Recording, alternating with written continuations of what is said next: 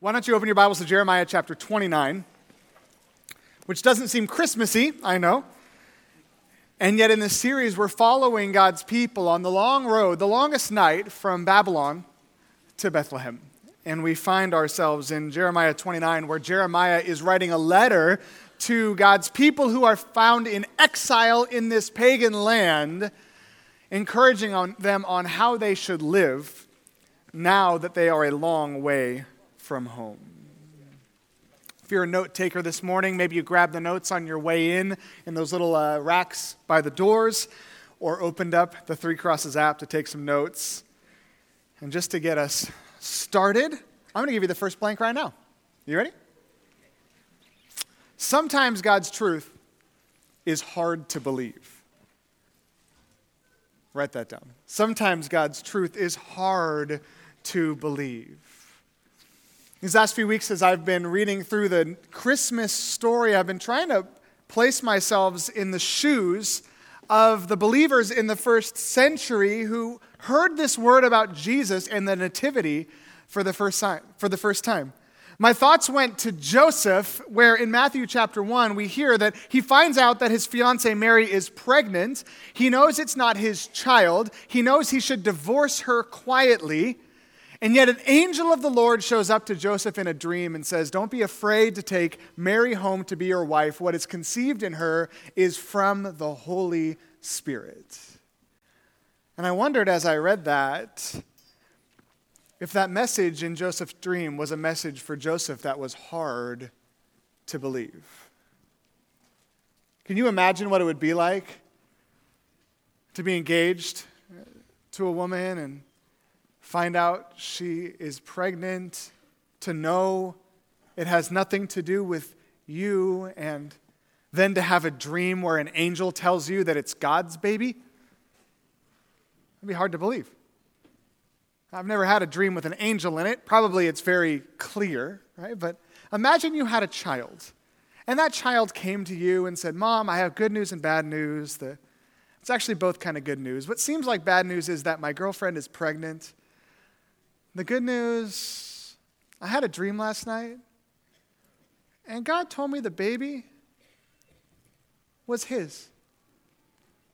Like, there was no wrongdoing here. My, my girlfriend and I have never been together in that way, and yet God told me in my dream last night that the child within her is a supernatural child that God Himself conceived that child. And I know that's never happened before besides Jesus, and I don't want to compare this baby to Jesus, but in my dream last night, God told me my girlfriend was pregnant with God's baby. What would you tell your son? Good for you. Would you pen some sort of magnificat? Would you say, This is amazing, a miracle, right? Or would you tell your child, That's just a dream? Get with it, right? Sometimes God's truth is hard to believe, even good news. A lot of the news that we read in the first chapter of Matthew is good news. We bring you good tidings of great joy that's for all the people. Today, in the city of David, a child has been born. This long awaited Messiah is finally here. I wonder how hard it was for the people to believe the good news. In this series, we're talking less about good news and more about bad news. That these people had been waiting for Jesus for 750 years after Isaiah's prophecy about the child who would be born. And God gave us bad news last week through Isaiah.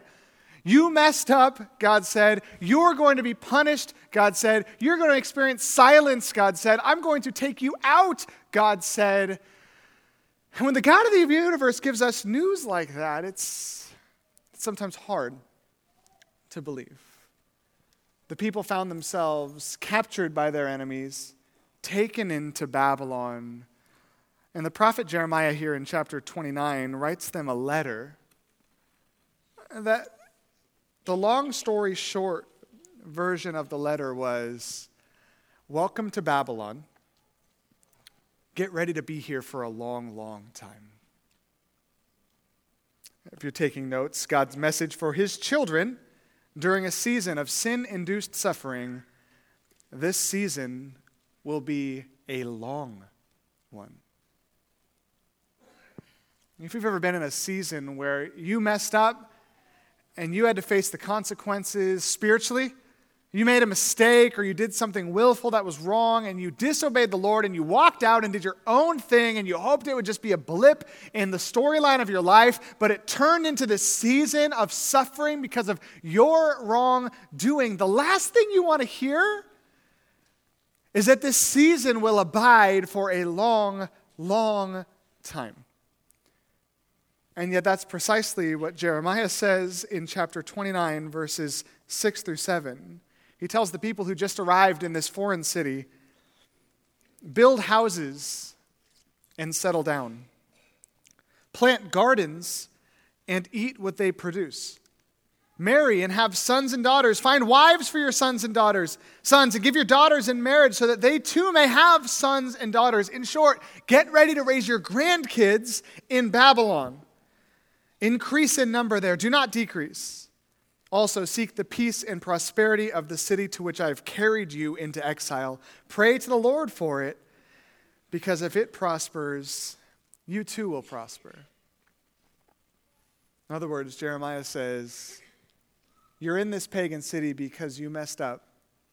And I want you to know that God Almighty says, You're going to suffer for a long, long time. If you've ever been in a season like that, you know that it feels unjust, the, the suffering that you're experiencing, right? You say, God, I know I did something wrong. God, I, I, I, know I made a mistake. I know I did what I shouldn't have done. Everyone told me not to do it, but it seems unfair that you would allow me to suffer for so long over something I did that just took a moment. The people in Jeremiah's day had this saying that they would share to one another that encapsulated how unfair they felt God was being towards them. It went like this The fathers have eaten sour grapes, and the children's teeth are set on edge. Now, that sounds like a really weird saying. I don't know why they said it that way, but the gist of it was they said it, it's like we ate a lemon and our kids' mouths puckered. It seems unfair, right? We did something wrong, and our children are the ones who are paying the consequences. We made a mistake, and our grandkids have to face the music, God. Do you not understand how unjust it feels to make us settle for 70 years of captivity in this pagan land because we sinned? And some of you are in a season right now where you are suffering and you see your family facing the consequences, and you go to God in the same way. You say, God, it seems like I messed up. Why do my kids have to suffer? I messed up. Why does my wife have to suffer? I messed up. Why are my grandkids paying the consequences? Shouldn't this be on me and me alone? God, this punishment seems it seems unjust, it seems unfair, it seems too much. The question we wrestle with as we walk through these three chapters of Jeremiah this morning is how can a God who says he loves his children allow his children to undergo such a hard level of suffering and consequences sometimes when we make mistakes, when we mess up, when we sin, when we turn from him in our lives? We're going to go to the scriptures for answers. A lot of times when we face hard times in life, uh, the, the answers we get are generally not from the scriptures, they're from our friends who have a thousand reasons why God has allowed us to suffer this way. Even after our first service this morning, I was talking to a gentleman who said, I, I suffered in my life, Danny. Tell me, why did God allow this to happen to me? Right? And I had the thought, I don't know why this is happening to you, right? But for some reason, when I suffer, everyone seems to know why things are happening to me. And my friends come to me and they say, Danny, let me tell you why this is happening.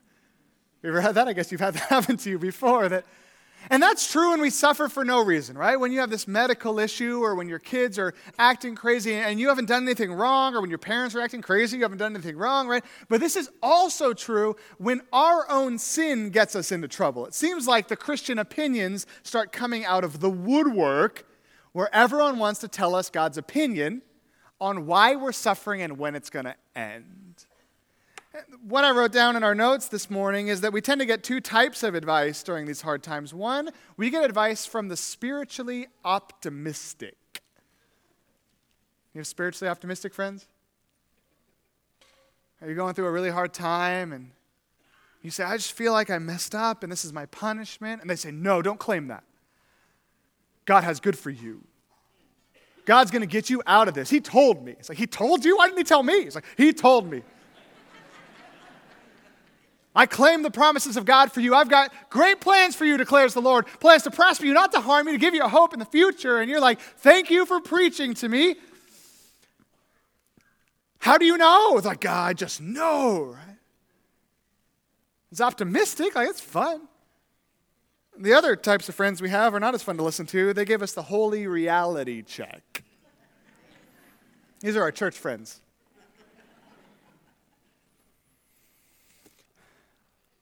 They say, let me, let me tell you why you're suffering. It's because you did that thing we told you not to do. That's why. God said not to do that. You did it anyway. Now you're whining to me about why you're facing the consequences. They're called consequences for a reason. Sorry to give you the holy reality check, but there it is. Right? That's less fun. And in times where we're going through hard times, even because of something we did wrong, we tend to gravitate towards the spiritual optimists.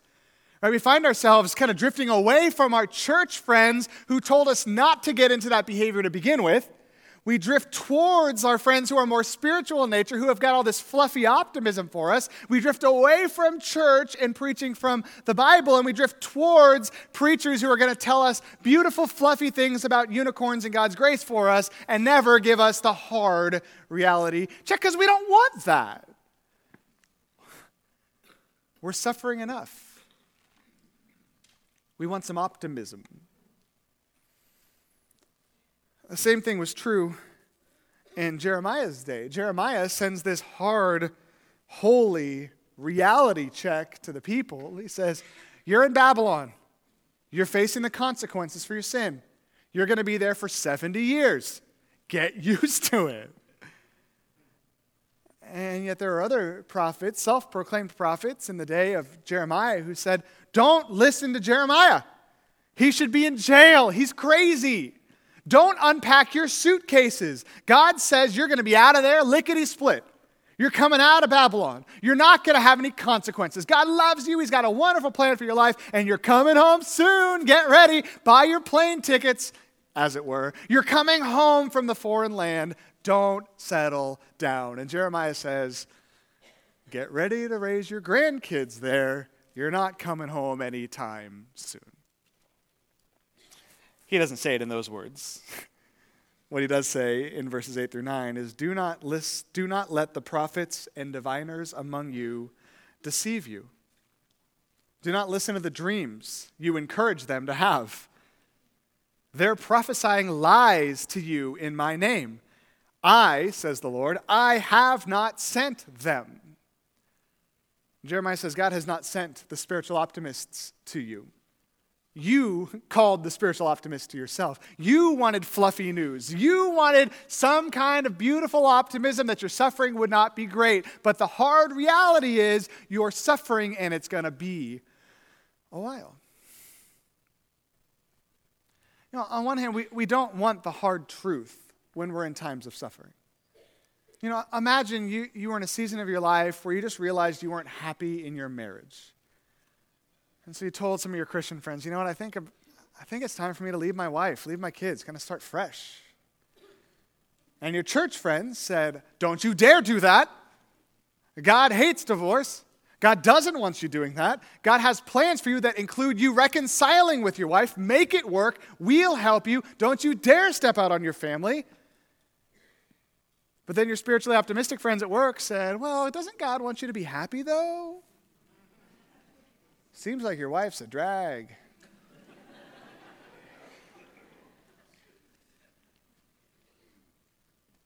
and, in that season, when you weren't thinking right, you thought, it sounds good to me.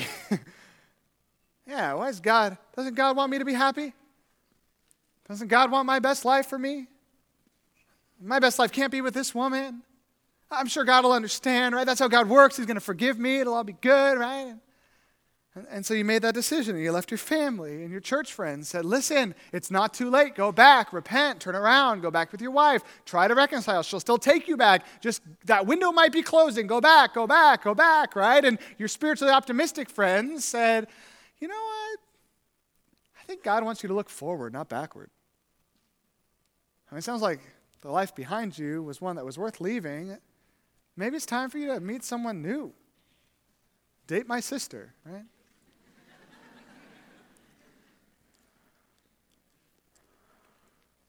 The problem that Jeremiah draws out uh, about listening to fluffy optimism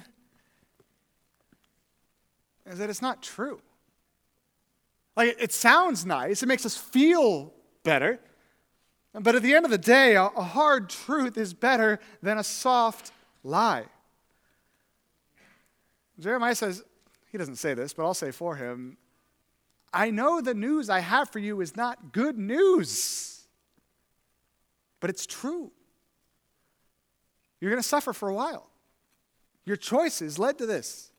70 years you're going to be in captivity. God wants you to learn your lesson. Now, the problem you may have experienced as you listened to the optimistic people in your life is they kept promising your life would get better, but it never did and your life still stinks, and it's been two years, or two months, or three years, or three months, or six years, or six months, and you feel like everyone keeps telling me God has some wonderful plan for me, but it's not coming together. I feel like, I feel like the reality check folks might be right. Jeremiah says, I'm right. You're going to be in Babylon for 70 years. And they were. Now, the hard reality check that Jeremiah gives to the people is your season of suffering may be long, but it won't be forever. Your season of suffering may be long, but it won't last forever. He says in verse 10 When 70 years are completed for Babylon, I will come to you and fulfill my gracious promise to bring you back to this place.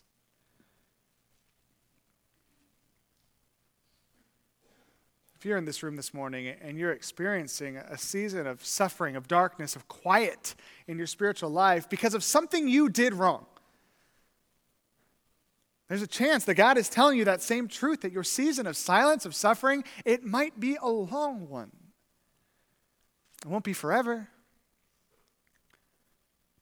And though it might be better to listen to the optimistic answers the hard truth is better than a soft lie. And sometimes it's good for us to face reality. You know, for some reason in the church, it feels like we should give people fluffy, spiritual, optimistic answers, where in the real world, we don't want that at all.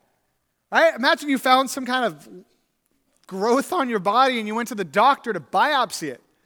And the doctor came back and said, I want to meet with you one on one. I want to go over these test results to you in person, and your heart's beating. And you sit down in the doctor's office, and the doctor comes out and says, You know what?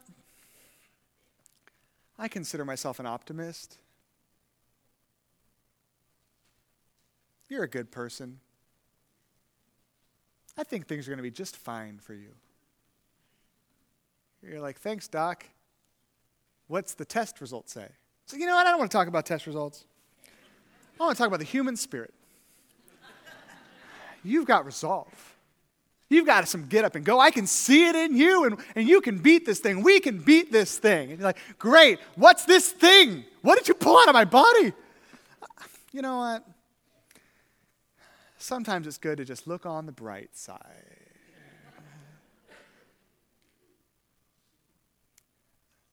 We don't want optimism. We want the truth.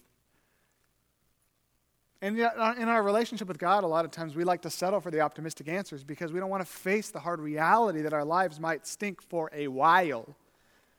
Because we know that God of the universe holds everything in his hands, and if he has ordained this for us, that he might keep us in it for as long as he wants to, not only is that not fun, but that brings up some harder questions about why. Why would God let someone like me suffer? Isn't God supposed to love us? Isn't God supposed to be for his children? Isn't he supposed to be for me?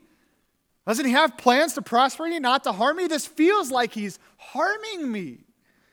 And the hard question that emerges when we face the hard truth is that if we are God's children, why would he treat us like his enemies? And this is what came up with the people of Israel in Jeremiah's day was they felt like they were being treated like the enemies of God. They felt like they were being captive or taken captive like the Assyrians, like the Babylonians should be taken captive. And yet they're supposed to be God's kids. They're supposed to be in an everlasting covenant with God, but he's treating them like he treats his enemies. It's not fun to feel like your heavenly Father is treating you like his enemy. And Jeremiah comes back to the people who are wrestling with this injustice of their suffering. And he tells them, God treats us this way because we deserve it. God treats you this way because you deserve it. He says, This is what the Lord says There's no one to plead your cause, no remedy for your sore, no healing for you. All your allies have forgotten you. They care nothing for you. I have struck you as an enemy would. I have punished you as would the cruel, because your guilt is so great and your sins so many. Why do you cry out over your wound, your pain that has no cure? Because of your great guilt and many sins, I have done this to you.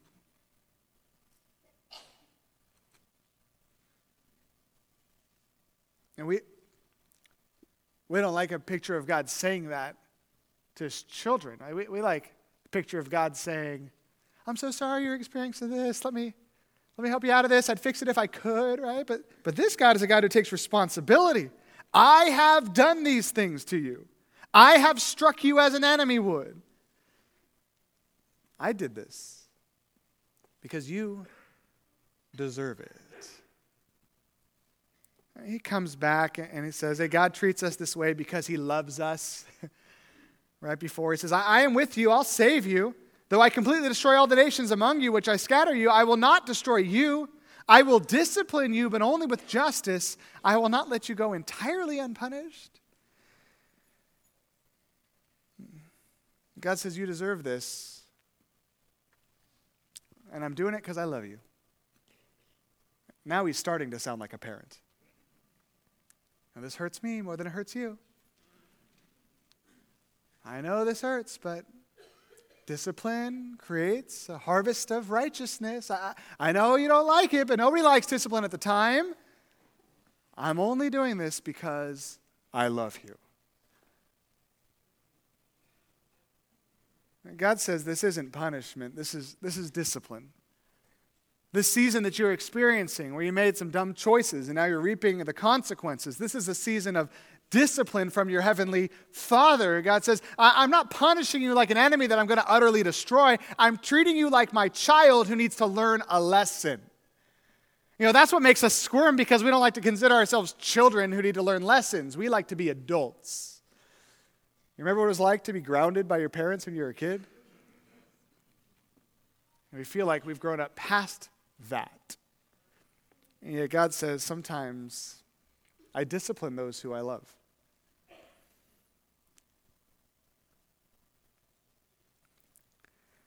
Discipline's a weird thing. You know, some of us grew up in households where our parents disciplined us unjustly and too hard and the wrong way. And so, this whole idea of God disciplining us has a sour taste in our mouths. Others of us just grew up hating discipline because discipline stinks, right? And so we just committed, I'm never going to do that to my children. And then our children say, whatever you did to them, I'm never going to do that to my children, right? And we're going to go on and on and on. And God says, I, I discipline my children. You mess up, you're going to experience the consequences, and that season of discipline might be long. I had a buddy in high school whose dad was notorious for really long seasons of discipline. We called it like his sentencing, his groundation is what we called it. Remember one time he like snuck out and his dad grounded him for a month and then he like got a bad grade on a test and his dad extended it another month and then he talked back at dinner and his dad extended it another month and, and then we went out to Boy Scout camp for a week and on the way home his dad was driving and I realized, hey, it's, it's August now. His, his discipline is over and I said it out loud. It's August now. Your, your groundation, it's over. And his dad turns around in the car and says, You think your grounding is over? Another month, right? And then he smiled and said, Just kidding. And then he kind of looked at him like, But am I? Discipline is meant to do something good in our lives. And, and if you've ever had children that you've had to discipline like a teenage level or not just like a two year old level, I have not. But what I've noticed is that discipline kind of works in stages. Right? And this is just Danny's theory on discipline, but this might help you as a parent or as a child, this might help you get out of punishment. So listen to this very carefully. I feel like oftentimes when, when it comes time to discipline our children, uh, stage one is like the anger stage. You know, like your kid's out, they took the car, they went out too late, they didn't ask you permission, they get home at 2 in the morning, and you're like sitting there in the dark. And they come in the front door and you're like, go to your room. We'll talk about it in the morning, right? You, wait, you waited up all night long just to say, go to your room. I'll talk to you in the morning, right? and the next morning, you're like, so what happened last night? Like, nothing. Like, listen, we're going to talk about this. You're grounded. It's like, what? You're grounded. This is so unfair, right? Anger, stage one. You're so unfair, right? They walk away, slam the door, open it again, slam it again, jump on their beds, kick the walls, right? Like, ah, I'm so mad at you, right? That's stage one of discipline. Stage two is when it becomes eerily quiet in there. And then they come out of their room and they just kind of look at you like, just so you know, you and I, we're not talking anymore. Eat some cereal, go back to their room, close the door. It's quiet. And it's nice to have quiet, but that's no fun. Right? Stage three is when they start to come out and pretend to like you again because they want their discipline to be over soon. Hi, mom. How are you? Good. Are we talking? Oh yeah. How was your day, mom? There's something suspicious here. Stage four, they start like doing really nice things around the house to try to win your affection back and end their groundation sooner. Right? Like you hear vacuuming, you're like, is that? A, we have a vacuum? What is that? Right? And as a parent, right, as you walk through those four stages of discipline, every parent has their own breaking point, like, right? Some parents break at stage one, like, oh, you're angry at me? No, no, no, you're not grounded anymore. Some parents break at stage two, I can't take the silent treatment anymore. Some parents break at stage three, right? Like, oh, we're pretending to be nice. It's fine, let's just pretend. This is nice, right? Some people, stage four, they let leave linger as long as possible, like, clean the whole house, clean the backyard. I love stage four. The truth is, I think as God's children, sometimes we walk through those stages in the same way in our relationship with the Lord as we experience discipline for something wrong we've done. We start out angry at God, and then we give him the silent treatment. God, you know what? I'm not even going to go to church anymore. This is how you're going to treat me? Let's see how you like it when I'm not coming to your place on Sundays. I'm going to watch football. I'm not going to pray, right? Stage three, you start to squirm a little bit, like, I don't like this, right? I, I'm just going to pretend like God and I are fine, even though I've got so much stuff I'd rather bring to Him. And you come to church and you sit there and you sing the songs like, hey, God, look, it's cool, okay? Stop the discipline, right? Then stage four, God's not listening, so you start serving all over the place, trying to win back God's affection. If I just do enough good things, maybe God will end this groundation that I'm in in my life with Him. None of us are perfect parents, but God is. And God does the perfect thing. He waits until stage five. Now, stage five is like the white whale of disciplining children. It's the one that you have heard about but never really seen. It's the one where the kid finally drops the vacuum, comes back and finds you in the living room and says, Mom, I'm sorry I told, took, uh, I can't even say it.